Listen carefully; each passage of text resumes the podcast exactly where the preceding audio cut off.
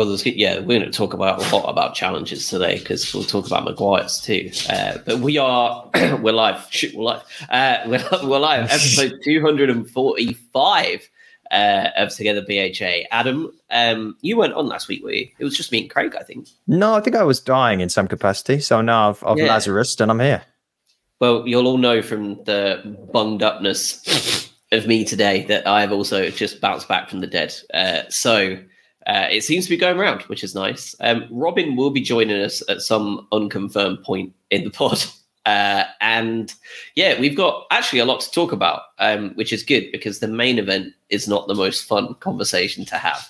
Um, but we were just talking uh, about the Carabao Cup and the goal that had been ruled out and uh, for a cup final, I'm not sure I've seen a more crazy decision to rule out a goal ever. Um, so for anyone who didn't watch it, uh, Liverpool scored a goal for a set piece um, from Van Dijk, uh, and eventually it was ruled for offside. Uh, VAR claimed that uh, hypothetically, the player that was blocked off by who was Colwill was blocked off by Endo. Uh, Endo was offside when the ball was played, but Endo was the player that Colwill was marking. The argument from VAR was that hypothetically, the player that was blocked off by the offside player might have, in a different timeline, prevented the goal from going in. Um, and that's genuinely like their their argument. That if Endo hadn't blocked him, Colwill might have not marked him, broke from his mark, and cleared the ball before Van Dijk got his head on, which is truly a new level of just unbelievable stupidity, isn't it? Like, I, I didn't expect to open it, open this episode with this, but like, I, I've not seen something that wild since well, since the last wild new VAR decision that they're making. Like, that's crazy, isn't it? No, I I don't really. It's one of those ones where you normally look at these things and you say, well, you side with whatever the decision was on the on the on the pitch at the time, and they let it go.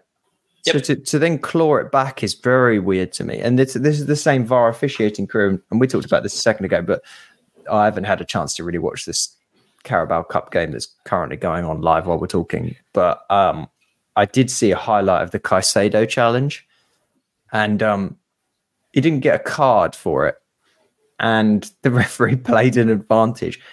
This challenge was as worse, if not worse, than the Gilmour one yesterday, um, and he got absolutely nothing for us. So, you know, just the just the sheer ups and downs and contradictory behavior of, of officiating crews just continues to continues to amaze, doesn't it? Really. So, uh, yeah, no no change week to week, really.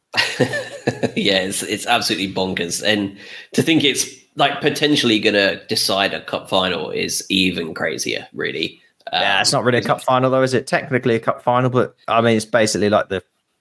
It's just worthless, isn't it? This cup, this this cup. You say that, but it is horribly relevant to us if if England don't finish in the top two. Ah, true. Yeah, yeah, true, Uh, true, true. and that's really the only reason I'm so bothered about it. Because other than that, yeah, right. Like there's there's there's nothing in it, but we really need Liverpool to win this to keep seventh as a European space, no matter what happens to our coefficient. Yeah, yeah. So to see that goal ruled out is just even more slightly annoying. Um, all right, so let's get down into it. Um, Everton. Uh, do you want to talk about the cup draw first? Let's talk about Everton first because we're waiting for Robin to come on to talk about cup draw. So I think he's going to go um, once he's sold all of his worldly belongings. So. Um, Brighton at home to Everton, no win in eight. Uh, we've struggled against bottom four sides. Uh, not many points from them. Eight from a possible 18 uh, prior to yesterday against the bottom four teams. Uh, Sheffield United at home 1 1, Burnley at home 1 1. Uh, we have a bit of a problem breaking down these teams and getting results at home under Potter, under Hughton, even when we were playing bad teams around us. Uh, and now under De Zerbi, it seems to be continuing despite the marked improvement from, from the Potter era. Uh, what did you think about yesterday before going into it? Did you think, well, here's more of the same? Or after the Sheffield United performance last week, did you think maybe the monkey is off our back a little bit and we might go ahead and, and execute to ruthless efficiency this weekend. oh, no, God no! I assumed we'd lose. Um, and and we we chatted about this prior, but I, I, it was more about it wasn't about how we'd cock this up, uh, or rather, it wasn't about would we cock it up. It'd be it'd be what flavor of ha- of the how we would screw this game up. Um, and not that hindsight was entirely correct, but look, if it wasn't for Captain Fantastic and and well, what is probably now becoming Pascal Gross's best season ever as a footballer, um, it would have been an embarrassment, right? Uh, so no, I, I, came into this knowing the record that Dyche has at the Amex um, knowing what happened last time against Everton, knowing that why on earth would they change anything they do in terms of game plan, and knowing the results that we've got against sides that, that sit back against us this season and just decide to counter. Well, in which case, in this first half, Everton didn't really even attempt to counter. But yeah, I, I had no high expectations for this game. And quite honestly, like a 1 0, 2 0 win would have been cloud nine kind of stuff. Yeah, very. I, I, thought the same way. To be fair, and I think most did. They saw it as the banana skin that was just waiting to happen. Uh, Craig and I talked a little bit about it last week, and we basically thought the same thing. Um, lineup wise, uh, there was a couple of surprising emissions from the starting lineup. First of all, Estupiñán, uh, who came back after the new year and played a lot of football and looked pretty good. Um, dropped for Sheffield United and for Everton back to back nothing in the pro in the press conferences talking about him being injured or or even an issue. Like, what do you think is going on there? All right, so hold on. Let's let's get this straight because in the week, um, we had the De Zerbi pasta night, didn't we? Um, we did have pasta gate. Yeah, uh, is that what it's going to end up being? Pasta gate. It's, it's pasta. And look, he just happened to invite Ansu Fati and Pervis Estupiñán to that that little Italian get together.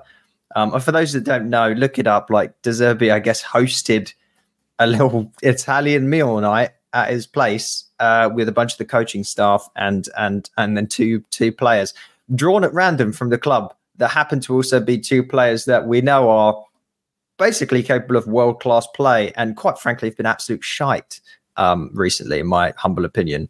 Um, I think he's. I think De Zerbi's trying to figure out whether this is a, you know, two players that are trying to find their form again after injury, or two players that mentally just aren't there this season.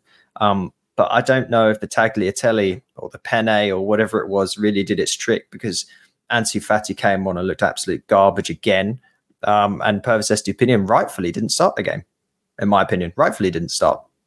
It's a shame, isn't it? Because the one the one good flash of Fati we saw was about 75 minutes at the end of the game before he got injured and the start of the Forest game he got hurt in. And we've not seen mm-hmm. him since obviously. But it was we've it was almost like he'd turned a corner and was looking really good and then he got immediately injured.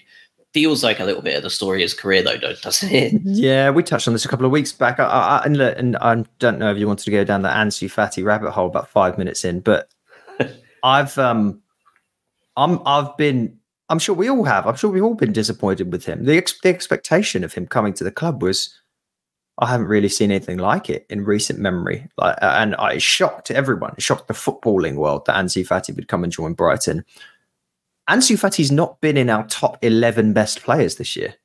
Like, imagine saying that. We're going to sign Ansu Fati on loan from Barcelona, and arguably, I don't think he deserves a start even when fully fit. Um, and by the way, it's not like Evan Ferguson's firing all cylinders either, right? You could argue a sort of slightly competing position on the pitch, even though he Fans Fati's obviously playing a lot deeper. It's not been good, and I just hope, I hope it's all just injury related for him, and and he will make this roaring comeback towards the tail end of the season, difference maker in the Europa League as we continue to try and quest through that. But he's been, um, I, I would say, you cannot even classify that Ansu Fati has been even mildly successful as a signing. Uh, you, I'm trying to think who the players that we've signed in the in the summer alongside him. Who did we sign again? I'm blanking Pedro. completely. Pe- uh, Pedro, well, comfortably, João Pedro has played better than him. Um, arguably had about the same amount of impact, and Balaba's played about ten minutes. Igor, yeah, Igor's been better than Ansu Fati. Changed my mind on that. Igor has been a better player in a Brighton shirt than Ansu Fati. Technically a dinger, which enough said. Night really. day. Yeah, it's, it's a shame. It's in a shame. Verbruggen. Uh, uh, Verbruggen has shown more flashes than Ansu Fati, right? I mean, he's more not shown less than Steele, has he? Which means it's got to be good enough. Like, like he's not shown anything less. Um, There's been so many incredible Brighton performances this year, and none of them have Ansu Fati's name connected with them. Oh, Robin's. I might just- ju- he's yeah. here. He's here. Come Not sure about that. Where, where do you Not sure disagree? about that? Ansu Fati defender. I'm not. I'm not saying it's been. A, I'm not saying it's been a wonderful signing, but if you look at like he scored two goals in Europe, and that arguably the European campaign is the highlight of our season. So he Did it- scores a cli- he scores a clinical first goal at Ajax. That was a good, good goal against arguably the best scores- Ajax side of history. Yep. No, but if you're looking at that, like the the European campaign is the highlight of our season so far. Like I'm fighting you on Igor. Like he's I, he's not had a bit bigger contribution than Igor. Think about that though. Think about no one No, knows who Igor is before yeah, signed I'm just- I know, I know, Uh, yeah, but like uh, Igor has what has Igor actually? If you if you say something tangible that Igor has done, what is it? Uh, he's been a solid defender that, apart from a couple of blips from injury, has actually played when we needed him to play and has delivered each time for the most part.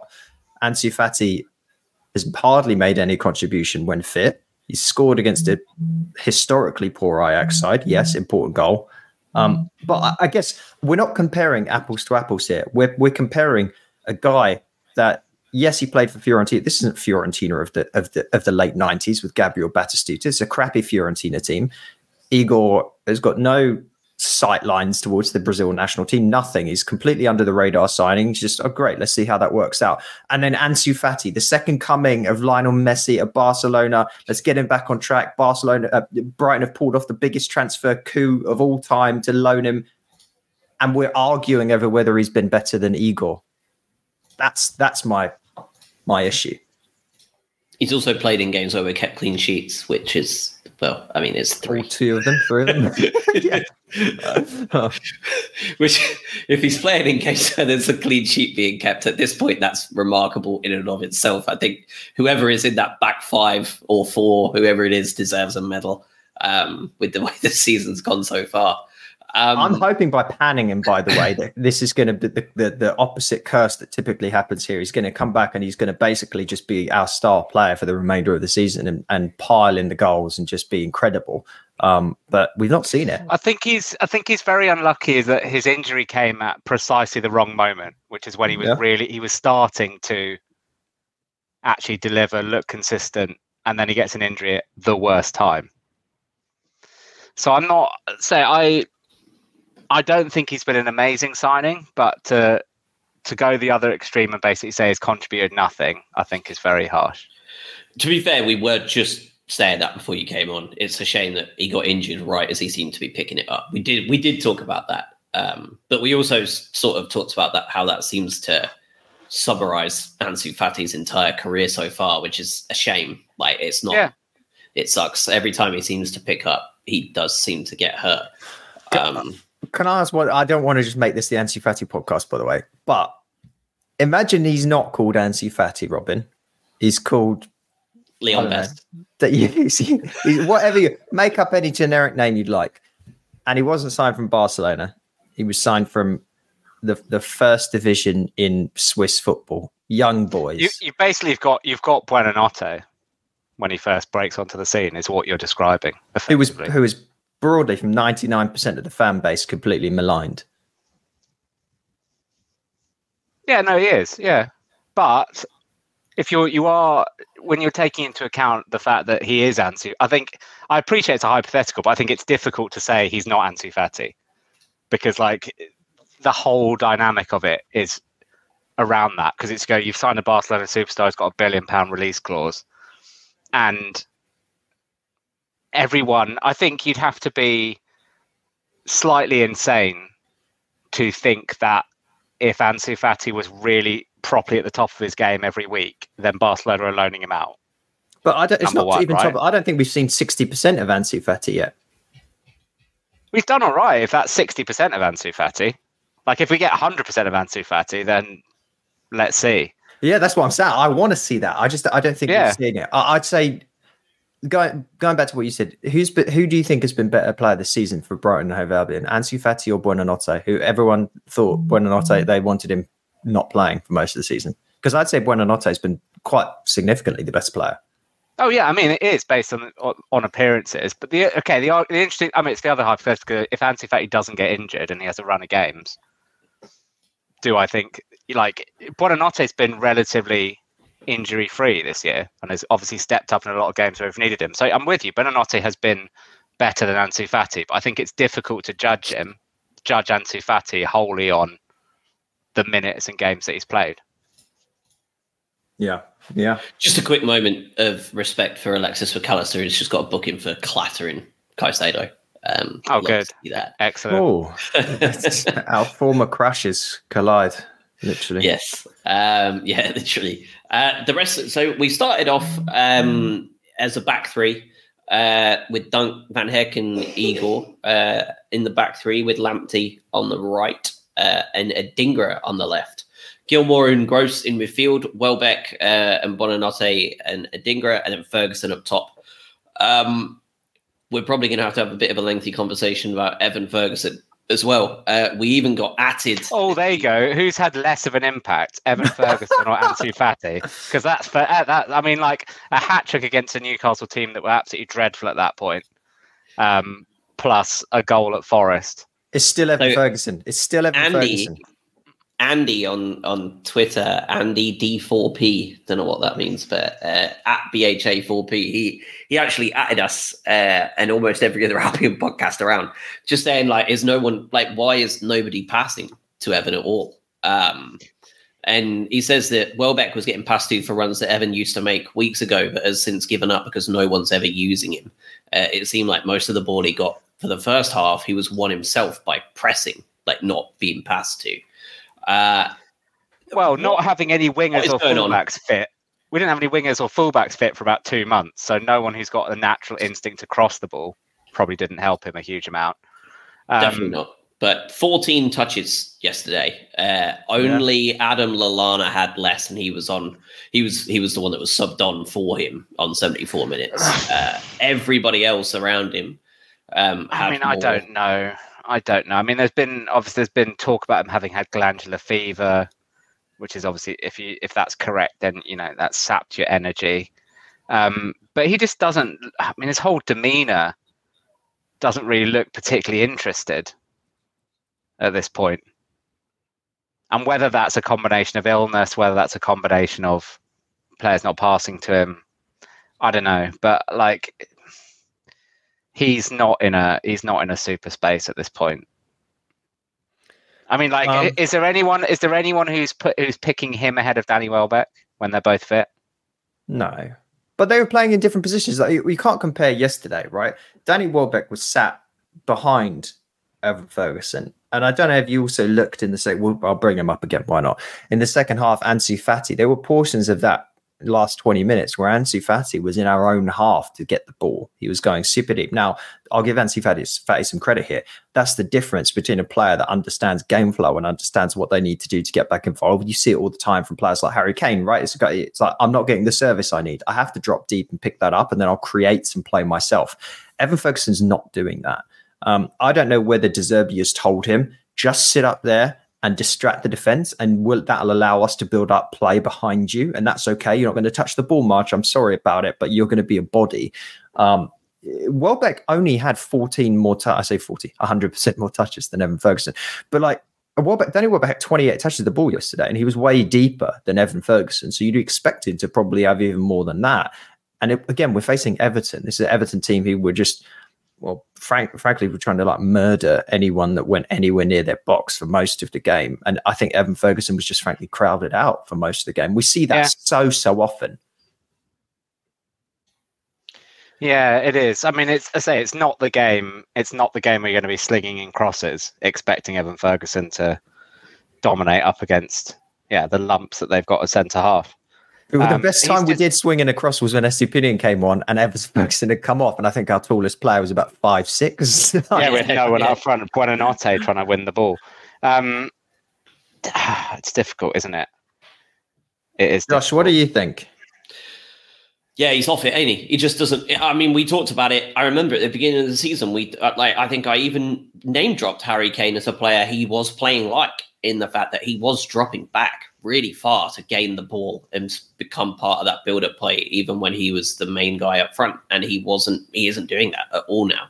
Um, like you say, Adam, like is is that instruction like that? We know De Zerbi values as many people in the box as possible is is his message to him being like I, I would rather you stand up there and get 14 touches a game and ensure you're in the box at every opportunity or is it he's just not right like uh, and he's just not mentally in the right space to do it. I don't know. Um i really don't. It's it's obviously worrying. I mean to me like you've got to start him again at wolves. Like i would start him and start him and start him at this point. Like We've done that quite a bit, haven't we? this game of the week in the middle of the week though like it's it's a game where you've got to i think. Like you've got to give him another go. Like and you've got to kind of change your style up a little bit to like robin was saying like actually put some balls in the box before he gets subbed off uh, and bring some people in to support him because right now a back three is not and we've seen this like a back three is not ideal to our standard methodology of putting the ball in the box in dangerous positions. We saw how much that changed against Sheffield United, even when they were with 11 men for the first eight, nine minutes. Like we carved them apart about four times in the first eight minutes, which eventually led to Holgate's assault on Mitoma because he'd had enough of him within literally eight minutes of football being played. Um, the difference it makes and the and the, the the delivery into the box is totally different. When you're at a back three, we're seeing it in real time. It's not it's not the same. Um, and he's seemingly the focal striker is the one that's missing out the most. Mm. I think it's also what we flagged up, which is that, and we've said it, we've said it a few times, is last year, last season, he was a totally unknown quantity, and this year, he's not. So I think he's, you know, he's benefiting from the fact last year people are going, oh, what's this 18-year-old kid going to do? Oh, right, he's going to flick the ball into the bottom corner. All right, fair enough. And then this year they're going, well, we're not going to give him any space, any time, on top of everything else that he's had. So I think he's in a bit of a perfect storm. He's clearly been ill. Like he's ov- it's obviously something not right with him. So glandular fever seems or seems about a decent shout on what it is. He's clearly been ill. We've not had the wing backs or the wingers to really give him any service. Um, and you know he's he's obviously he's someone who defenders are looking at with a bit more um, you know seriousness than they were last year. It's interesting. I mean, because it's like, at what stage does it does it become? You go, well, what stage does last season you go? Well, that was a bit of a blip. Actually, maybe isn't the next big thing. No, Like how long? How long does? I'm not suggesting that we're at that point right now, but I'm going. How long before you go? Okay, maybe we've got like a big Aaron Connolly on our hands here. Yeah, like last season was the fluke, not this one. Yeah, that's what I mean. I'm not like I'm playing devil's advocate to a point slightly, but I'm going. Uh, you know, is it like all this season and then you give him some time next season? Like, what's going to be the bent? Like, what's the amount of time here?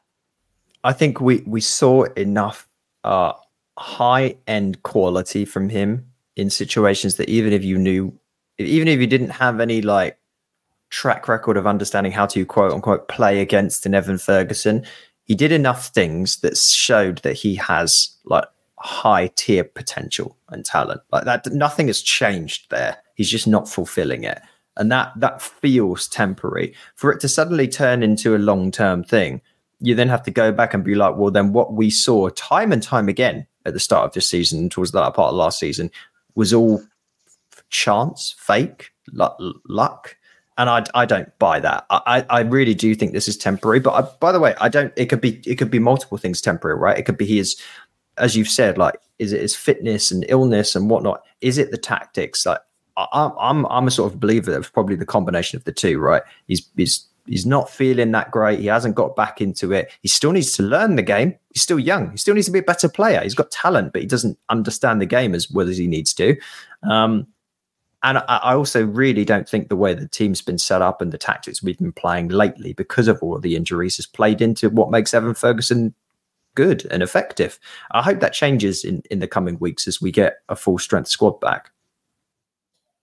Yeah, first half of football, uh, and the reason we're 25 minutes in and we haven't even talked about the first half of football is because there is a bunch to talk about. Um, other than, I guess, a couple of things. Tariq Lamptey's clearance off the line was oh, ridiculous. Superb. Was that the uh, first half? Uh, that was the second, second half. half. The second, oh, was it? The second half. Jeez, yeah. It was. can't even give. Yeah, let's just can. Let's just can. Let's just can the first half. Just, yeah, we'll just pretend. Well, should we lob some stats out for um, the first half though, just because it was it was yeah, fairly let's. stupid. It was. So, uh, have you got them in front of you? Was they had no have, shots? Yeah, they had, yeah, they had, they had zero shots. Uh, they had forty percent possession. Uh, we had ten shots. Uh, we had three of those on target. Four of those were blocked.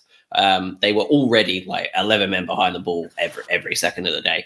Um, we had eight corners in that half, uh, which is a shame, really, because we'd started to convert from them, haven't we? And all of a sudden, we go up against the Sean Dyche side and, and fail to convert from set pieces when we had oodles of them. Um, 93% pass accuracy rate, uh, and generally, we we were obviously by far and away the better side. Um, second half comes knocking. Uh, again, it was it was really more of the same, wasn't it? Um, what are your thoughts on a couple of things? Um, the second yellow card for Everton that was going around. Uh, was it a second yellow? Should should Tarkowski have been off? Yes. Yes. But like I said to you at the time, it's the classic it's a yellow card if he's not already on a yellow card, which is like one of the yeah. things in football that winds me up. It's the same as it's a foul anywhere on the pitch other than in the penalty area. Like it's those two things just like they make so little sense. But yeah, I mean it's a foul. He's like if he if it's he's past him, too, isn't it? Yeah, if he's past him, he's ba- I mean he's not directly in on goal, but he is. You know there is very little cover there, so it's a yellow card. Yeah. So no yellow given, um, and De Zerbi is then given a yellow uh, for being absolutely fuming, fuming on the sideline. Rightfully so. Rightfully so, yeah. absolutely. Um, but it just goes to show the like the farcical nature of the refereeing and VAR, doesn't it? Really, that that their mistake ends up with our manager being punished for it. Um, but yellow cards will continue until morale improves, I suppose. Um, so shortly after that, the hour mark hits. Not much has changed. Um, we, did we get the goal line clearance before the subs were made? Um, yes, I think we did. Feels like a quiz question. Yeah, I don't know. Either which way, um, clearance. It was an, just a ridiculous, just a ridiculous, uh, a ridiculous clearance. Anyone in that back four that you want on the goal line for a clearance when a ball is going in, uh, Lamptey is absolutely bottom of your list, isn't he? There's no is the last player in the entire squad. uh, he's, he's, actually the smallest he's actually, range. He's actually the shortest player in the Premier League. It just yeah. makes it even more wonderful, doesn't it? Like he's five foot. He is he is five foot four.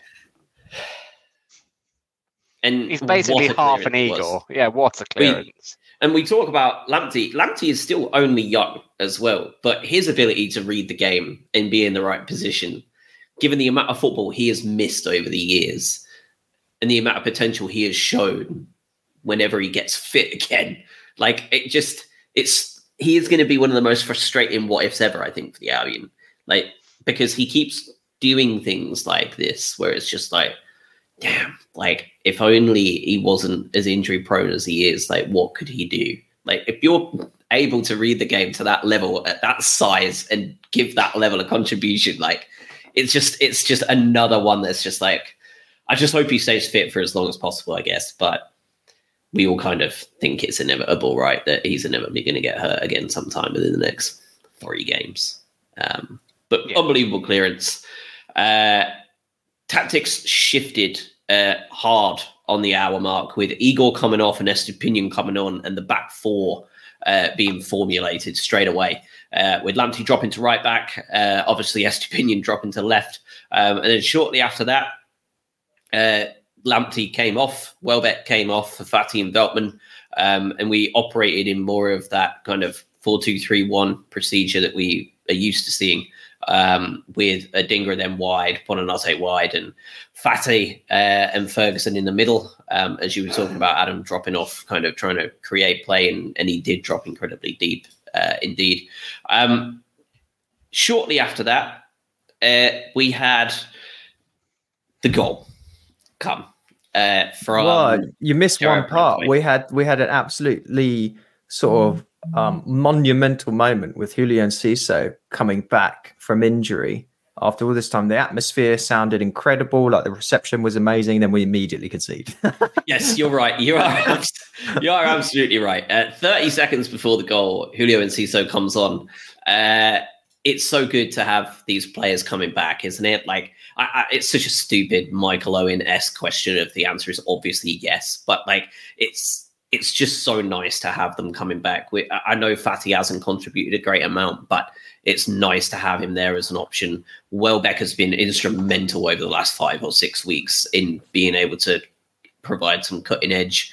Estupiñán being back is nice, even if he's not at the levels we're used to. Lamptey being back is incredible. And again, we've just brought in yet another game changer. And, uh, you know, for people like Buonanotte who have stepped up and these players that continue to step up, and we'll talk about that towards the end of the pod, I'm sure, with Gilmour's lengthy absence that's about to come in. These players, you know, the results we get against your Burnleys and your Sheffield United and your Evertons are shit. But when you look at these players and the way they just, it's like the next man up mentality, and every single one performs. That's De Zerbi. Like that is absolutely the ethos and the mentality that he is coaching. And you know, for for Enciso, it's got to be huge to be back. But for Buonanotte and players like him, like a bit brutal, isn't it? Now the competition's heating up. Uh, yeah, but I mean, uh, do you know how nice it's going to be? And I've got a touch wood here that like soon we we will have Mitoma and João Pedro back along with all these all these people, and that is. Let's not forget, we're going to go now through a period where we just we've got all these other players coming back from injury, and now we're going to be, as you say, without Billy Gilmour, who has been, uh, for me, one of the best players in a Brighton shirt this year. Um, without João Pedro, who has arguably been the best or second best player in a Brighton shirt this year, and Mitoma, who is arguably our best player, depending on how you want to frame it. So it's like we get all these players back. We still have absences. Soon we might reach this nirvana where we do have everyone, and yeah, we'll be sport for choice. And then we start to play fun games, which is like, who do you start at the front? How do you start up top? Um, and that's that'll be a fun little little game to play because I actually don't know really what my answer would be when everyone is fully fit. João Pedro. Just Other João Pedro. João Pedro and Mitoma. That's it. No, I think you'd. ha- I mean, if the the perennial question is is where does João Pedro? What's his best position, right? And we've from the penalty done- spot. well, obviously, other than the penalty spot. But if everybody's if everybody's fit, then I get to the point where I go, I can't leave out Mitoma when everyone's fit. Can't leave Yeah. out Mitoma. Yeah. I cannot leave out Adingra. Yeah. Which I who, who thought we'd say that at the start of the season? So, and I cannot leave out João Pedro. Like those three, you can't leave out. So then your option is to go, okay, fine. So João Pedro is left then playing ten or up top on his own. And then you go, okay, well, if everybody's fit, can you leave out Buonanotte? Who's behind the who's behind your nine in this instance? Well, I think João Pedro is going up top, and in the ten, it it seems wild to say it, but I'm probably going Buonanotte. Oh, it's Ansu Fati's riding the pine. Okay. Like if if everyone is fit, like if you if you said fine, everyone's fit, and for the game on Wednesday, or you want to if it was a bigger game, like everyone is fit. Who am I picking for the next eleven? Yeah. It's probably Buonanotte in there. So Enciso doesn't get who was like one of the best young players in football. Well, it's difficult because we don't know what he's going to be like. You know, coming back from this kind of injury. Can I add I don't one more to this as We well? Just haven't- one more silly thing, Josh, and maybe you can answer this, Josh. Add pretend Solly March is fit. You What's just took the words out of my mouth. I, like I was going to say, we've got a problem coming next year, like next Um, season, because if he comes back and is at the same level as he was, he's done. No, we don't, because Mitoma. Mitoma will go. Mitoma will go. Adingra can play on the left. Nah, and Marsh Mitoma's not right, going and this summer, happy. in my opinion. but no, I think it's difficult. Like I know De Zerbi obviously loves Solly March. We know this. He's like the ditch that I, I'm not. I'm not yet over like basically his first interview, where out of everyone in the squad he could have name checked, he name checked Solly March, right? Like out of everybody. Um, so we know he's got that in his in his corner. But Adingra, since March got injured, Adingra has just gone to a whole different plane. So I mean, but then you also here's another fun one. Like the summer comes around and we we strengthen in the position that we've been talking about for a long time, and that's centre midfield. You presume then that we're going to have an new player and Gilmour, which then means that Pascal Gross is out of a spot. And I mean, yeah, he just plays like, and 10. then well, that he there you go, right? 10. There's your ten, there's your ten. So that like because he isn't getting dropped. Like we've uh, Donkey and uh, and Hinshelwood have already explained it on that little Insta reel. I don't know if you saw it, but yeah, I mean, they- but who like he's just never getting dropped, is he? That Gross is the teacher's pet in the training in the training ground. Like he's He not going anywhere. up. I I mean, But yeah, backs it up time and time again, but like that's another spot taken up, isn't it? So Okay, so you say, all right. So let's brutal, say hypo- it's good. hypothetically, right? We get to we get to the Europa League final, Oh boy. right? And everyone's fit. This is where it comes in. You go, okay, fine. Uh, literally everyone is. Even Solly March is fit, Can right? I pause He's you made one more, one very quick thing as well. We haven't even Valentin Barco's not even been factored in here because one, he's not in the European squad yet, but that's another guy that's competing for left wing. Anyway, Yeah. And sentiment. So every Mm. and centre midfield and left back.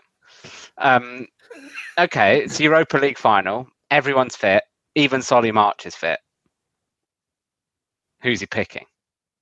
And don't say uh, don't go. It depends on who the opposition is. Like we're, we're kicking that bit out the window.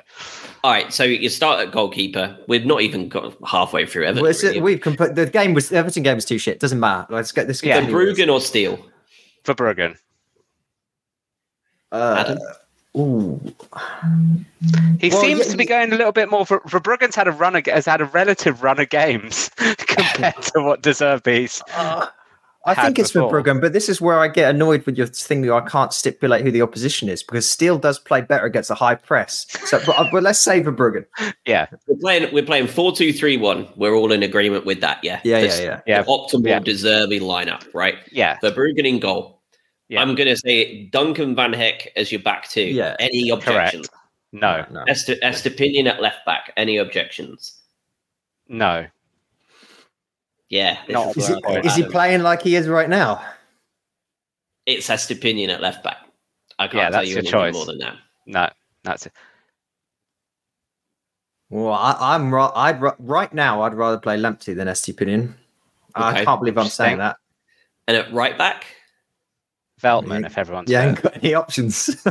uh, get, all, hey, uh, is Or Hinshelwood back Hinshelwood. in this scenario? Yeah, everyone's back. Everyone's Everyone is back. Everyone is fit. God, can you drop fit. Hinshelwood? He was uh, Hinch- uh, has been better than I- I've seen out of Veltman since he's come back. can you can you play Hinshelwood over Solly March? Who is? I'm not. I'm not playing Solid Excellent March. You know, I've got history with Solid March. I'm not playing Solid March. right. right back. So basically, we're talking about if Lamptey, I mean, Lamptey would have been in the conversation, but Lamptey's playing left back in this. And I'm sort of with Adam, actually. Like, if it's if we're going off form now, like Lamptey at left back, I'm with him. So right back, you're going, it's basically Veltman or Hinshelwood. Ah, it, Really? look, it's it's going to be a good. So I'm I'm creating a side in my mind. I'm imagining we're playing Liverpool, right? So then uh, you've got to think about that because who's going to be? Then you're thinking, okay, We need maybe s- you've got to face up a Mo quick. Salah at, at the Yeah. left back, and you've got to face someone else. So maybe you are thinking maybe this is a bit different. And is the big stage too much for Hinshelwood? Do you need a solid head on I mean, you look at Veltman? you look at Veltman, right? I Veltman basically pocketing Wilf Zaha in that game. I mean, for me, Veltman's in Like the, in shows the you right. can do it. Like mine's I, not I, even. can, I can mine's come not around to even- Veltman. I can come. Okay, around that, uh, to Veltman, Veltman, I think, is is there. So that's your your solid four. The only real one of any contention is Estupiñán against Lamptey. But we know For me, Lam- I'm going there's- Estupiñán. You're yeah. going. Well, like You're Lam- I'm going Lamptey with you, but on the on the basis that Lamptey will ping his hamstring after about three minutes, and then and then it'll be Estupiñán anyway. So yeah, we'll get the best be of both worlds. Yeah, exactly. So that's Your fine. double your double pivot, I'm assuming, is going to be Gilmour and Gross for most people. Are we Yeah, agreeing yes, on that? yeah, There's, no, there's no alright. debate there. Yeah. Yeah, if you've So got now- eyes, basically. Now you've got your fun part. Well, Uh, Milner, Milner's back. Surely, come on. Milner get Oh, Milner. I mean, he could have put in the right back. We didn't even think about Yeah, Milner at right back. Yeah, or left back. Don't want to see that again. Oh, no, anyway, for some go on. Anyway, yeah, so that's a Um, double pivot. That's fine. so So, then there's you're your left with the pivot fun bit. You're left with your front four. João Pedro was the number nine. João Pedro was the striker. It's got to be. I think To it's me, got to that's absolutely it. Just has to be it. Uh, Or, but I mean, mm, We all know It's João difficult. Pedro's playing, so where are you putting him, Adam? I actually, I'm, don't, go- I'm, I'm, not, putting him at nine. top. I'm putting Uh, Welbeck up. Yeah, I'm putting Welbeck at nine and Joao Pedro at ten. Yeah, I'm with you. Yeah, yeah, I'm with yeah. you. I'm Yeah, absolutely with yeah, you. That's what I'm doing. And then I'm going, and then Mitoma and Adingra. Yeah, that's what it is for me as well. I can't believe Ansu Fati doesn't get to play in the Europa League final. Ansu Fati's not even in the mat. He's not even on the bench. no, he is. I mean, you're going in all seriousness when everybody's fit. Like, there's a case for March not being on the bench. I mean, there's also a huge amount of recency bias, right? Like, this is Puskas Yes, runner up and CISO that's being benched when uh, three months ago you would have gone absolutely not. Like, he's starting every game in Canada. But you go, okay, if you put his record up, you go, okay, even when he was playing, re- if you get, so if you go, he's going to compete in that number 10 slot, right? Agreed. Like, if he's getting in, it's going to be in that 10 slot. Hmm, probably. So you go, okay, who's he competing against? Right? Reasonably, he's competing against Ansu Fati, Buonanotte, and João Pedro. Or and or Pascal Gross if you're moving pieces And or around as Pascal well. Gross, and he's fourth or fifth in that list, isn't he? For the moment, he's competing against João Pedro, Buonanotte, and Fati. So you go, okay. If you look at when he was when Enciso was fit and firing last season, he's not put the numbers up that João Pedro's done.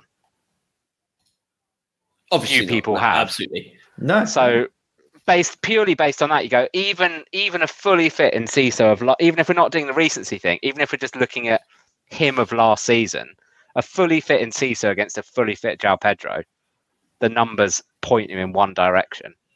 Oh, by the way, I also like the idea that you you you. This is hypothetical. We've gone down a proper rabbit hole. Uh, that that João Pedro, uh, sixty minutes, sixty five minutes in, moves to number nine. Danny Welbeck comes off. Ansu Fati comes in behind. You can switch some stuff up on the wings as well if you want to. You could even bring in Cecil on for a dinker once he gets a bit tired or Mitoma.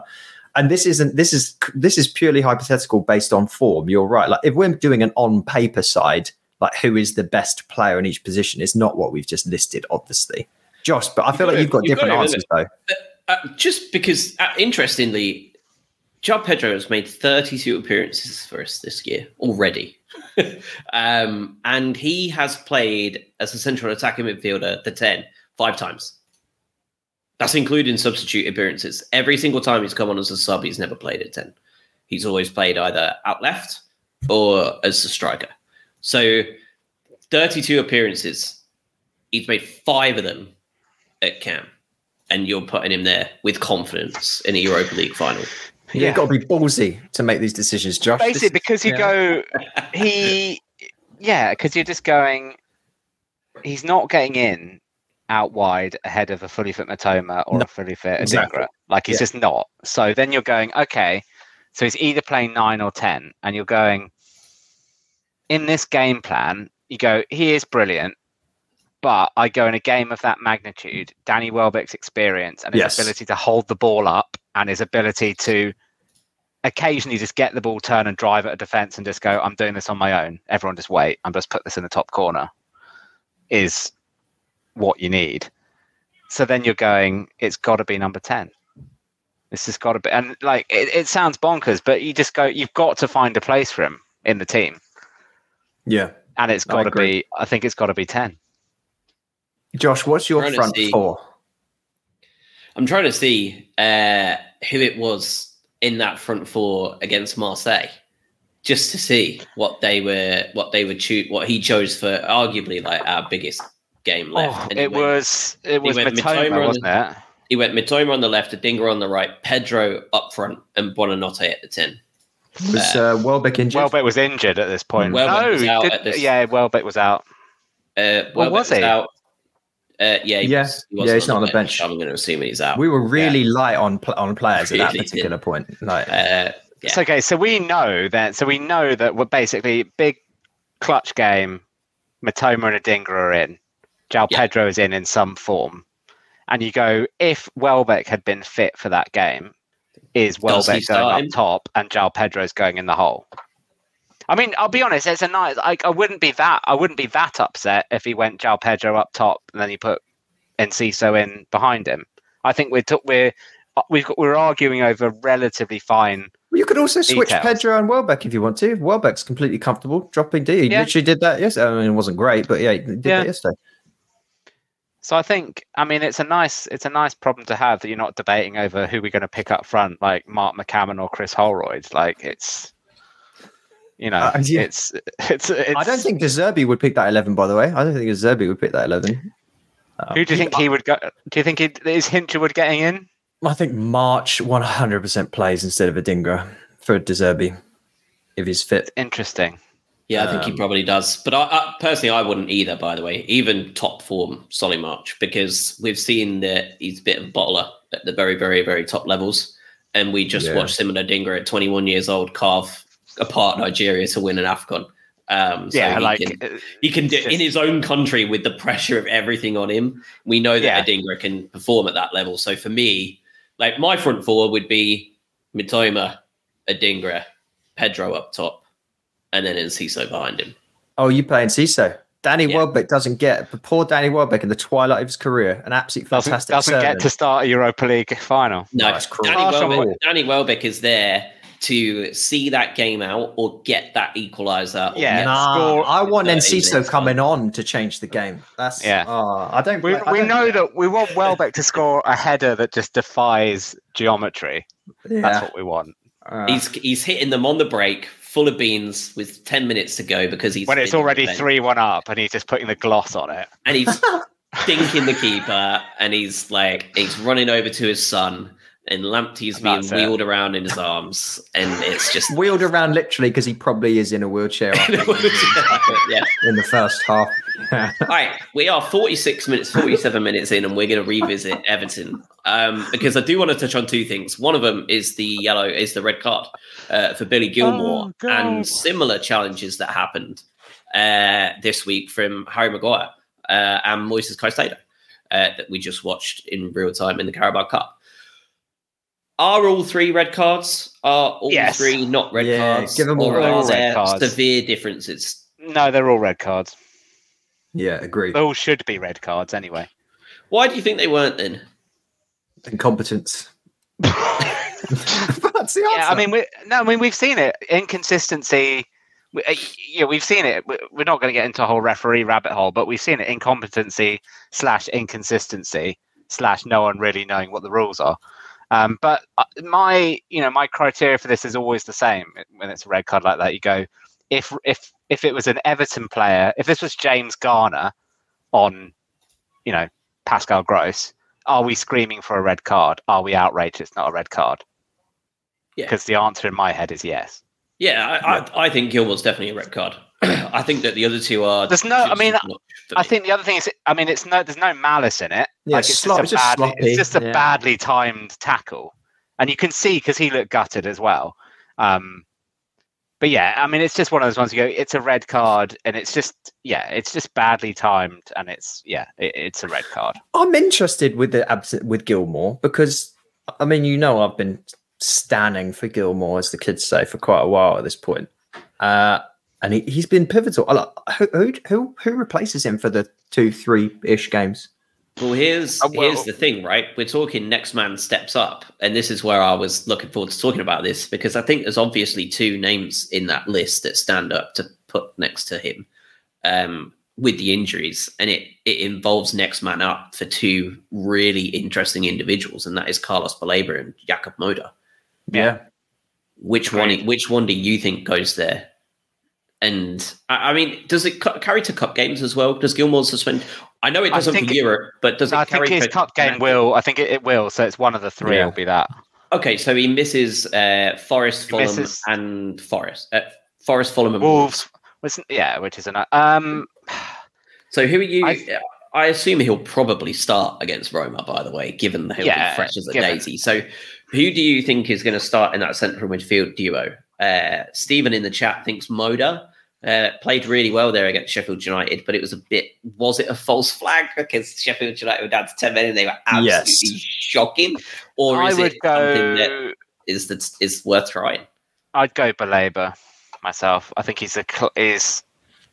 Mo, I think if in Modi you've got a player who looks, he's got a bit more of an attacking mentality. I think, and you need someone who not necessarily just to sit in front of the back four, but you need someone who is going to be in a position to be able to track back and actually have that defensive mentality. So I think it, it should be Baleba. And he's Um, at the next cab. I mean, like to Josh's point, you go, Moder's only just. Oh, I I've offended him so much that he's just gone. Um, like next person up, considering Moder is relatively recently back on, you know, on the comeback trail. The next person, the next cab off the rank should be Baleba Um, or James Milner. is Milner back? No, I don't know if he's fit. That was a slightly. Milner's not back, not yet. When is he going back? I mean, 'Cause there hell, he- doesn't he seem to might- be a he lot might be his injury. he might be once Forest comes calling. Like once you get to that, like two, three weeks know. time, he might be. Because then but- it's then it's Milner, and it's not it's not a hard decision. Yeah, right. Um, but for now, for Wolves and Fulham, minimum you need. I think. Not I mean, I think need- Wolves. You go. someone. I think you go Baleba because it's a bit. I mean, not saying we're gonna. it's a tricky it's more game. of a. Yeah, it's a tricky game. I think you need someone in there who is gonna. Here's a question for you: in. Against Wolves, do you just go both and use it as What? the audition game? Do you play Baleba and Moder as your midfield two? Won't just pay Gross in the hole or just give him a rest. Just rest. give him a rest. Put him on with 60 minutes gone if we're nil nil. I'd be interested to see, but then you just go. No, De Zerbi talks so much about partnerships and knowing the role in the team, etc. The last time, I mean, you just think how it went against Villa when we had what Hinshelwood and Jack Hinshaw Was was that- that Baleba? No, Gross was. I think it was Hinshaw. uh, and was it Gross, Gilmour? wasn't Was it Gilmour? Oh, it might have I been. think it might have been Gilmour. I don't know. It was Um, bad. Anyway. But no, yeah, it was bad. But just the idea, I think it's got to be one or the other. Um, it's Mahmoud Dahoud for me. Uh, no, I, uh, this is but this is the area where uh, you can't you can't replace the setup that that De Zerbi clearly prefers there, which is two creative players in the pivot as opposed to destroyers. Um, Yeah. So you could make the argument here because we sh- we saw it the other week to play Adam Lallana in that position for as long as his legs work. Um, so about and- seven minutes then. well, didn't he do 60, 70 minutes the other week? 60 Yeah, he did. Yeah, no, he did. Yeah, Yeah, he did. I, I would not be shocked to see Adam Lallana play that role. No, I think you're right. I think it's a good shout. Uh, I would but- hate it so much. Eagle. Just- um, yeah, I would hate think that it- less. With how confident he is on the ball, I would I would hate that. Uh, I would prefer Igor to Lallana playing in a holding midfield role. That's the bloody. I mean, the problem, like Lallana and Gross, it's just, ah, it's just, it's the lack of pace, isn't it? I think that's the main issue. especially against a Wolves side that are basically built on counter attacking football. That's why I think Baleba. yeah. That's why I think Baleba might get the nod as the closest we've got to the kind of defensive. But destroyer. Labour's who I'd pick. I don't know if De Zerbi will pick him, but he, that's who I'd pick. Um, but the minutes played wise for the season, um, when it comes to the Premier League, Baleba's only played 597 minutes. Moder's played 133 minutes. He's not even played, a, what is that, a game and a half. Yeah, So I don't. I, I think it would be Baleba if he if he plumps for either one of those. and we know that you know, no Deserbi's attitude is basically want you know he's not going to pick you know he's I, he's not going to do much experimentation with an FA Cup game. We know that he's you know he still mentions those that Charlton game etc. So I don't I don't think I don't see him doing something wildly experimental. I think it's going to be very much who he thinks is the the closest fit. Yep. And you're right, Adam. There isn't really there isn't really one. It's do you go well, there you go was. He's on loan in the Bundesliga now. yeah Uh, let's talk the very last piece of Everton talk before moving on. Uh, the equaliser. Um, Pascal Gross to Lewis Dunk. Whenever you need someone to come up clutch, are there two more two other names you want No. more other than injured João Pedro? Like these are the two you expect, right? And Yeah. they're part of the three you expect now with João Pedro if if and when they're on the field. Just Off the uh, back of it, like a double- unbelievable header. Yeah, double gross turn as well to set it up as well. It's just all. No, it was absolute textbook. vintage stuff, wasn't it? It really was. So I mean, it's perfect. It's a great cross. You're right. It's a great header. Um, yeah, It's not much more to say. It was it was superb. I absolutely did not expect us to get anything from from the game once they scored. Absolutely did not. Um, you saw the nine minutes come up, didn't you? And you thought, Yeah. "Oh, hello. that's a tempting mistress," but invariably won't do anything for us. And then like three minutes had gone by, and we hadn't even got the ball in their half for some reason. Like, uh, and then just yeah, that was a a towering header from a, a superb cross in. I still look uh, not to find the, the the bleak from the positive, but the fact that we had to rely on that in a game that we had completely dominated is is is fairly bland. 23 shots to 6. We had 17 shots in their box and we managed a last gasp 94th ni- 95th minute header from across to to equalize at home against one of the worst teams in the league. Uh, that is tricky uh, Yeah. to, to, to swallow. But hey, we got a point. It could have been worse. Uh, yeah, in uh, you know, at the end of the game, at point's point's better than what the alternative was on offer in on the 90th minute, isn't it? Um, all right, let's move on from that uh, and talk fun stuff. Uh, Friday morning, we had the Europa League draw, um, and the Europa League fixtures are as follows: Sporting Lisbon against Atalanta, Qarabag against Bayer Leverkusen, Sparta Prague against Liverpool, Benfica against Rangers, Marseille against Villarreal. AC Milan against Slavia Prague, Freiburg against West Ham, and Roma hosting Brighton and Hove Albion for the first leg. How are you feeling about that draw? Doesn't get in terms of the options available to us. There are not much more prestigious names out of the eight we could have gotten uh, in football in history, uh, which seems to be par for the course uh, with our European adventures so far. Um, I saw a Wigan fan talking about the fact that they got like Zulte Waregem and some other random team from like the middle of nowhere, and we've ended up with Marseille, Ajax, Athens, and now Roma. Uh, how are you feeling about that draw? One, do you think we're going to win it?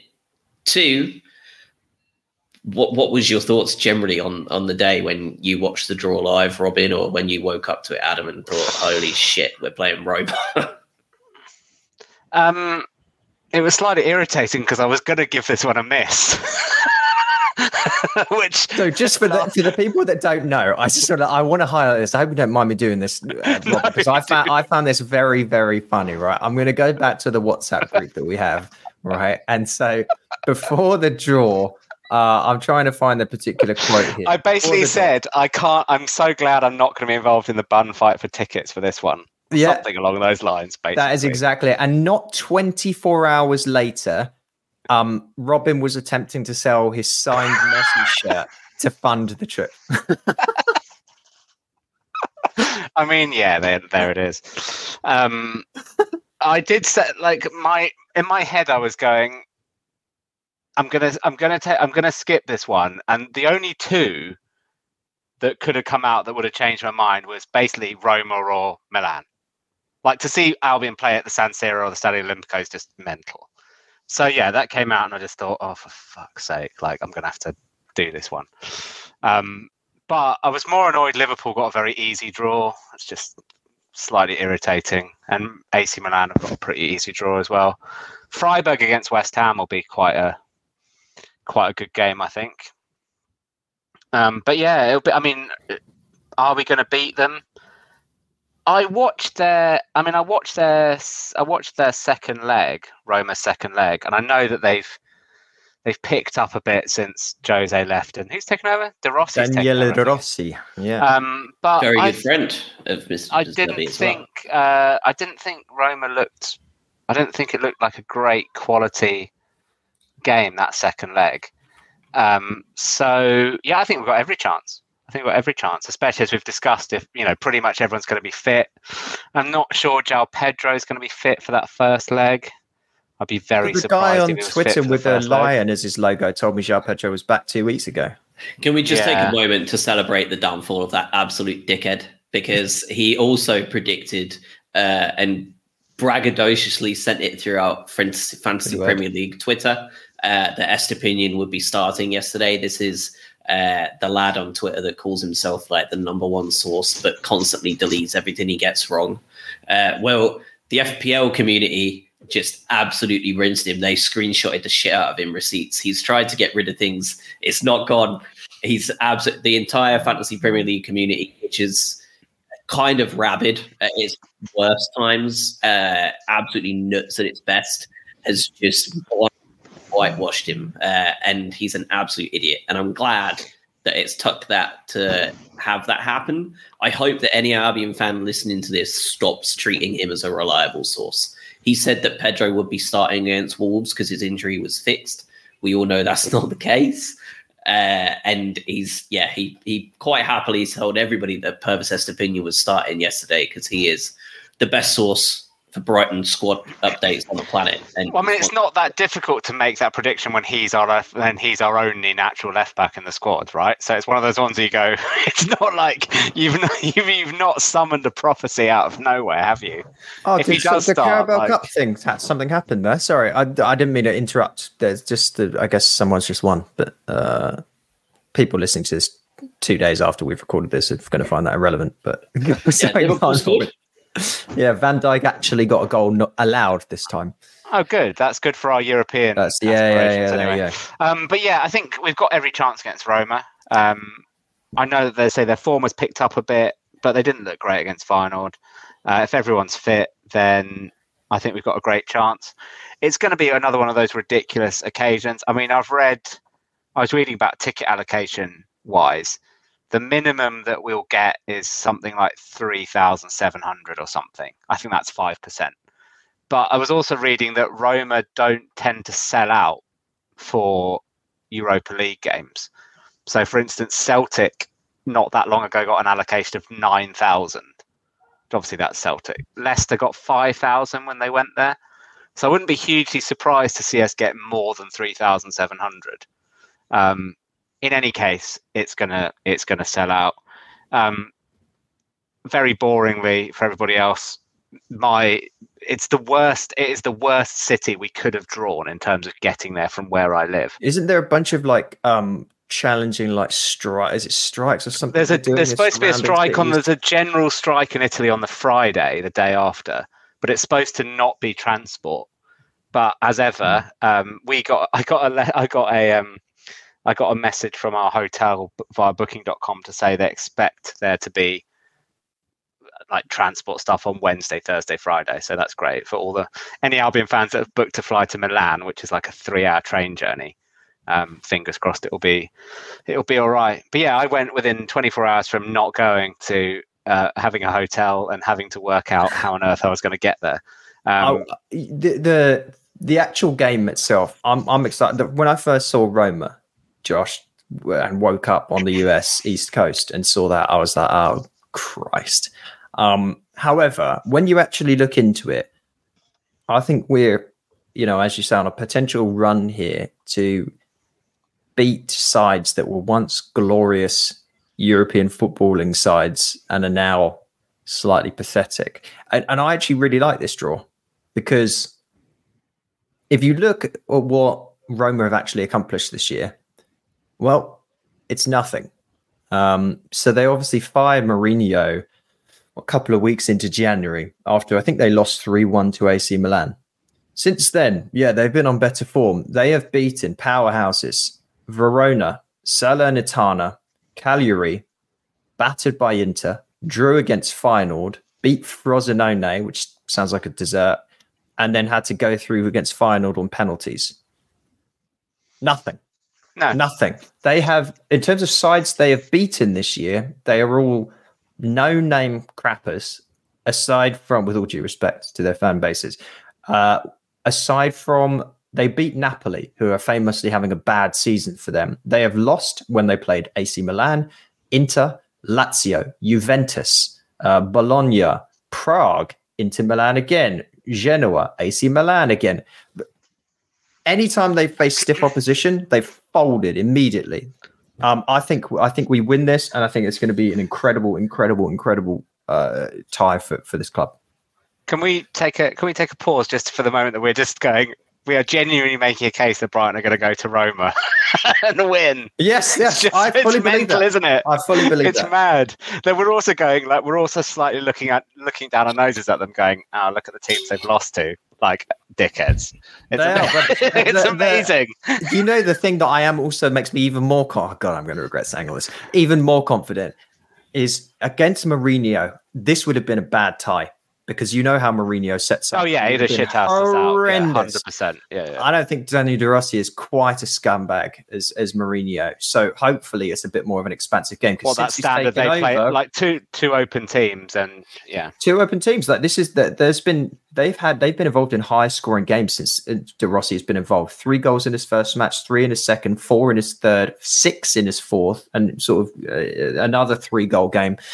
This could be fun. I mean, outside of Manchester City, there's no team that plays in an open manner that can beat us. Really, like there really isn't. Like there, really- like that that can beat us consistently, right? Like yeah. obviously Arsenal ripped us apart with like possibly our worst eleven I've seen all season put out there, where they just got absolutely dicked because they were being saved to Palace and uh, ended up being a draw anyway. But uh, like outside of that, like that, like we've given Arsenal headaches ever since De Zerbi came in, except for that one game where we really did essentially throw it with the lineup. Like we've Yeah. outside of Manchester City, who aren't just. Well, we've given them, the we've given them, a, we can just give them a game. We've given them a game as well. They've Yeah, not really this is- battered. this they've is- not really battered us. This is definitely a team that will score goals against. It's just a question of how many they're going to score against us, right? Like, The- the yes, the, But the, it's the- it's a great tie to get. It's a, it is a great chat. Imagine if we got what could we have got West Ham, West Ham or something? That would have No, we been- couldn't. Uh, we could have we could have got someone else crap, and you just. I wanted obviously one of the shitters like Qarabag or something like that. But the, it, we have to enjoy this tie because the next one is going to be if we if we are fortunate enough to get through. Um, the quarter it will be the quarterfinals, right? That'll be that'll be where we go out to West Ham. it. That is you're, you're potentially going to see. Let me rule the sides off for you, right? It, pay on paper expectations: Liverpool, Brighton, Leverkusen. I'm going to say Villarreal just on past European performances. Benfica, West Ham, and AC Milan. That suddenly turns like into an absolute dogfight. And I would say of all those sides, Leverkusen are the toughest side there, based on Yeah, what they've like I think season. every neutral wants Liverpool to draw Leverkusen, right, in the quarterfinal. That's just like- that would, Absolutely. that would be very very nice. Want that. I, I But couldn't we're- get any worse than for- West Ham. We are we're four favourites to win. To me, I, like. I was I was delighted with the draw. Honestly, like I know that the idea is get the shit ones as much as you can, and I feel that way for the FA Cup. But like for me, like we may never get this again. Like we, No, like, exactly, this in is all it. likelihood, we won't. Like in all likelihood, teams like us don't make European competitions often, if ever. And I would much rather get Roma. And if we lose, we lose. Like we've lost to Roma. Like yeah, they're not in their best Yeah, form fine. in the world, but like it's But not like still, we it's lost to, like, Roma. like, current day Carlisle. Like, they're yeah, Roma. exactly. Yeah. Um, like I would much rather lose to Roma on aggregate by whatever than get Qarabag, be proper happy about it, and, And then- lose one 0 on aggregate to Qarabag FC. They looked all, they looked all right. They looked all right, to be fair, as well. yeah, because um, we got beaten one 0 in Azerbaijan in Baku, and then we come back and can't break them down for an hour. Draw one all or minutes, something, yeah. No, just nil nil. Like just a, like the worst game in imagine like imaginable. But it's And- another one where it's a massive allocation. So, you know, it's similar to Marseille in terms of allocation size. Obviously, we didn't sell Marseille out because people got put off. But this is another one where you go, pretty much everyone who has got a season ticket and been to a reasonable number of away games has got a shot at going to this. So, you know, it's going to be, it's going to Yeah. be another ridiculous 48 hours. I- I'm I'm interested to see. I don't I don't think you could possibly comprehend a better atmosphere than a Thursday evening at home at the Amex second leg tie in the knockout rounds of the Europa League to to to see what would potentially go down, regardless of what the score was in Rome. Think I, I cannot imagine how fun that would be. Do you know what? Controversially, I have I can only do one of the away leg and the home leg, and I've picked the away leg.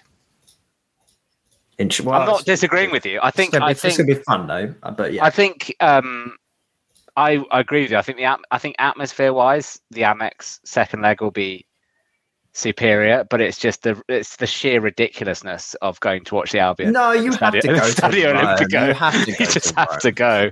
It's ridiculous, and it will be very similar to. I think it will be very very similar to Amsterdam, and the experience of Amsterdam, which I think I said at the time, was you, you're basically even the day before the game or the morning of the game, you're not even doing anything football related. You're just kind of wandering around the city, getting a coffee or whatever, and you keep bumping into random Albion fans that you've known for ages, and you've seen them at you know all sorts of random outposts around the country and it's just a totally surreal moment to see all these people in you know like major european Fish out cities of waters. Yeah. yeah it's just ridiculous so i think it'll be another one of those those occasions and i know i think there are rumors that fatboy slim's going to do another another gig on the thursday night which will be a bit more of a bun fight to get a ticket for than his one in athens i'd imagine he's going to have to hire out some sort of roman super club maybe just do the colosseum Yeah, I mean, why not? get- get in there, Just- Yeah, yeah. just just book the Colosseum and do it there. Um, but it's you know it's I'm with you, Josh. If it's the one season we're going to get, and there is a reasonable chance that it is the one season we're going to get, you want to reel off and go like you said, those Wigan fans. You know, we can reel off where okay, we had one season, and we went to Marseille, Amsterdam, Athens, and Rome. Like it's it's all right, isn't it? Who, who, what's your dream? We get through this one. What's your dream quarterfinal opposition? At this point, whoever the weakest team left in at that point is, not Liverpool or Leverkusen at that point. There's not going to um, be a weak team left. I don't think really. The weakest, uh, Benfica, Villarreal. Villarreal, but that's not- Villarreal, that's probably names a- then, isn't it? I I'd think I'd want. I think I'd actually want Milan. I think give that a little Italian. Don't, because. I'd have to go and do that one as well. I'd probably, out. I'd probably take the winner of West Ham or Freiburg, to be honest. Yeah, I'm i not- think Freiburg if- would be good. If you're telling me I, wa- I have to watch facing a David Moyes set up side in a European knockout round against us, I would. I would rather put my head in a blender. I don't. I'm not going to that. Twice. Yeah. Okay, Freiburg then potentially. If Freiburg come through, I that think Freiburg final- will beat them. Oh God, I hope so. Um, I mean, Rangers. Rangers would be all right. I'm not sure they'll be beating. They're not. They're not going to be. They're not all right at football. Is the main problem. There's Benfica's going to. God, there's no way. And I'm not sure I'd want to go anywhere near Benfica. Um, No, I if I don't want want to to get, go there. if we manage to get the glory of beating Roma in this last 16, I agree with you. Get the weakest possible side in the quarters, then well, 'cause maybe then- Carab- uh, Carabao after they shit house out Leverkusen one 0 on aggregate. Guys, you imagine Xabi Alonso's currently been offered every top job possible and gets carrier They lose, bagged out. they lose four 0 at Carabao. God, could you imagine? I, I could imagine actually. Yes, I could. I really genuine, like I, they looked all right. Like I say that they did look all right. I d- wasn't really fancying them, not even for the location wise. It was just they were giving me very, they were giving me kind of first leg AEK Athens vibes about them, like just kind of very physical team. There's going to be an our- upset in this. There's enough games for there to be an upset. yeah, absolutely. Like, Oh, yeah. Are, we, are, are Roma the upset though? Am I cursing? now? Yeah, Roma, Roma knocking us out is the upset. Yeah. yeah.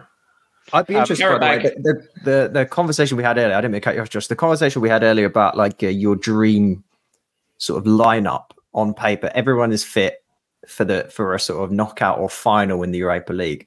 I'd be interested if people disagree with us or whether we were like send postcards uh, to, or tweet us or something like that to let, let us know if you have a different lineup because it'd be interesting to see how off piste we are with ours. yeah, Yeah. valid. We'll be Um, to see. Leverkusen played Karabakh, of course, in the group stages. Um, they beat them 5 1 at home uh, and won 1 0 away. So Maybe odds not. then. are, odds are uh, we won't be seeing the heroics. But at- the same time, like playing a team four times in a year is that's when all bets are off, really, because you just it becomes impossible to predict, especially when game three is in Karabakh again. Like Yeah. that it it becomes a different kettle of fish when you're playing a team four times in a year. Um, we see it in every sport when you start. Which playing is why, like, if we'd have if we'd have drawn Marseille, we'd hundred percent have gone out. I, I think the I think I think I don't know if we'd have gone out, but I think if we'd have drawn Marseille, it wouldn't have been close. Whoever goes through, because it was so tight for the two games, I think whoever it is is beating the shit out of the other one and going through like five one. because they've already sacked um, Gattuso, haven't they? so yeah, And they replaced him with the guy that got sacked by the Ivory Coast midway through Afcon, which I found wild. Yeah, you couldn't have Gattuso and De Rossi managing in football at the same moment. You can only have one dogged Yeah, Italian one midfielder from the early 2000s. The, the I I just want to put on people's radars though what I see is pro- possibly. You have to tell me if you think differently. The toughest three game stretch that Albion have potentially ever had uh, at the, at the, in March, which is Roma, Man City, and then Liverpool. Three games on the trot. Can you think Yeah, of a I mean, harder set of three games ever? Uh, I feel like a second seasons- leg knockout Europa League Yeah. against Roma. Then- I then feel Man like City, we've Liverpool. I feel like we've had a, a run of games where we had three, maybe three of the top six or something. But no, not when you when you fling in a European second leg knockout game. Then no. Um, but you know, inevitably we'll probably lose the game to Roma and beat Liverpool and beat Man City. That's generally how it goes, isn't it? It's a great Um, segue for uh, for plugging a bit of uh, Greene King as well, isn't it? Because um, it's, I mean, like you say, there's not much tougher opposition than that, and uh, all three will be televised, um, which means that our sponsor, Greene King Sport, uh, where football is more than a game, will be showing every single televised Brighton fixture over the season. Uh, there's over 900 sports pubs across the UK. Uh, so it doesn't matter where you're at because tickets are going to be very hard to come by for that Thursday night uh, at home at the Amex, um, and likewise, uh, you know, at home against City and, and away at Anfield. Um, wherever you're based, you can catch every single minute of the action for all three of those games. So if you download the Greene King Sport app today, uh, you won't just get 10% off all drinks anytime there's any match on the TV. Uh, but for the month of February, there's also thousands of pints of free Guinness to be won and a chance to win one of six holidays. Uh, so if you didn't get that cashed in, you got about four days left to do it. Italian, Um, Italian holiday, maybe. Yeah, yeah. Imagine if it was to Rome, you'd be absolutely cashing in, wouldn't you? If it was a week later. Um, yeah, it's a brutal, brutal set of games. Uh, It might I change too. By the way, Josh, uh, the uh, small amendment to make is that the uh, the we've been we've been invaded. With the fifth round of the uh, the sixth round rather, so there's no sixth round. The quarterfinals of the FA Cup. If we reach that, if we beat Wolves, it's, it's scheduled for 16th of March, which is when we're meant to play Man City. So that game will get moved because Man City, even if we aren't, are invariably going to be in it. So that might pivot. The irony being, it could well pivot to us playing Man City in the quarterfinals of the FA Cup. So yeah, it remains. oh, good. Yeah, That'd be lovely. yeah. Uh, yeah, that would be really crap, wouldn't it? Um, but that would, I mean, that would also be televised, really, wouldn't it? Let's be honest. So uh, wherever you are, you're going to be able to watch them uh, at this rate. Uh, I'll be at both the home game and the Liverpool one. I won't be going to the City one. Uh, think, not sure where Robin will be for any of those. If he'll be, You're, do, you're doing the the, the home You're just Roma. the away. Just doing the away one. Yeah, and I am. I will be at the Amex for the home Roma. Yeah, definitely. Um, All right, we'll have we'll, So- ha- we'll have together BHA presence at both uh, both, both. games. That'll be, Yeah. that'll be that'll be good. All right. Yeah. Um, all right. I think that's everything. Uh, so, yeah, Wolves midweek. I'll be at that as well, uh, making the trip over to Wolves for that one. Um, so, hopefully, I can come home with qualification in the bag. Um, and then uh, Fulham, one of my favorite away days, didn't get tickets for it because it went to the super high band uh, tier band. Um, but have fun at the cottage on Saturday. I'm not feeling particularly confident because they seem to just have our number. Uh, but we will we'll speak to you next Sunday, I presume, to cover both games. Sweet. Uh, right. Yeah, that's right. Yeah, it's, it's going to be yeah, it's going to be a busy week. Yeah. All right. Two tricky ones, but hopefully we hopefully we. I, I'm I'm I'm confident. I'm less confident against Wolves, even though they only just managed to get a one 0 against Sheffield United. but uh, they lost to Sheffield United early in the season as well, didn't they? Wolves are Yeah, they did. Yeah. Um, I'm I'm less concerned about Fulham this year. That they're not the Fulham that have intimidated us in the past. I mean, maybe I'll regret saying that, but I just I actually think we'll win that game. Yeah, I mean, that's a- Yeah, it's a very. Di- I mean, it's very difficult to predict. Both us and them are quite capable of winning and losing games four 0 like without really any logic or form or anything, you know, to predict. Just having an absolute shocker out of nowhere. We're both both very capable of that. So I don't know. I'm. I mean, they won at Man United yesterday, but that's no. That's nothing. That's not Doesn't big mean news anything these- at this it's point. Not big I news this- these days. It's the game they beat Arsenal, which is the big outline, the 31st of December. That's the one. Isn't that that's is that where Arsenal had their blip and had to go find themselves in Dubai? Um, yeah, exactly. Arteta had to. Yeah. Don't know. Well, last time out against Fulham, uh, we had Bring in, like, the bin- the 1.4 club XG man to to their like, a- 0.7. we had uh, 71% possession, 18 shots, seven of those on target. Uh, we beat the absolute piss out of them um, badly, and we drew 1 1 at the Amex. So, uh, yeah, Wasn't that where Palhinha should have? Did he? Did, was that Palhinha's tackle on? Was it gross? gross, yes. And then went and scored the equaliser. Yeah. Yeah, standard. Yeah, absolutely standard. Did Ferguson score in that game? That's his last Uh, goal, I think. Was that after yeah. Forest? I know Ferguson definitely scored. I don't know if that was after, before or after Forest. Not sure. Not Anyway. sure. All right, Um, so we'll be back next weekend to discuss Fulham, to discuss Wolves, to discuss the FA Cup draw, which will obviously be happening if we beat Wolves, uh, and we'll probably be discussing it anyway because it will likely result in fixture changes, as Adam was saying. So uh, we will be back next weekend to chat everything that goes on this week. Really, uh, there will inevitably be the Roma ticket rush this week. So good luck to everybody who is wanting to go. I hope everybody who wants one gets one. Um, and just please pay very close attention to possible train strikes throughout Rome. Also, uh, don't area. forget to don't forget to pre-register if you want one, because people have been caught out by that before. So you've got until I checked the website. I think it's tomorrow, Monday to pre-register. So because I think people may may if you're not paying attention, you may have thought, oh, too short a window for them to do a pre-reg thing because it's only ten days or whatever.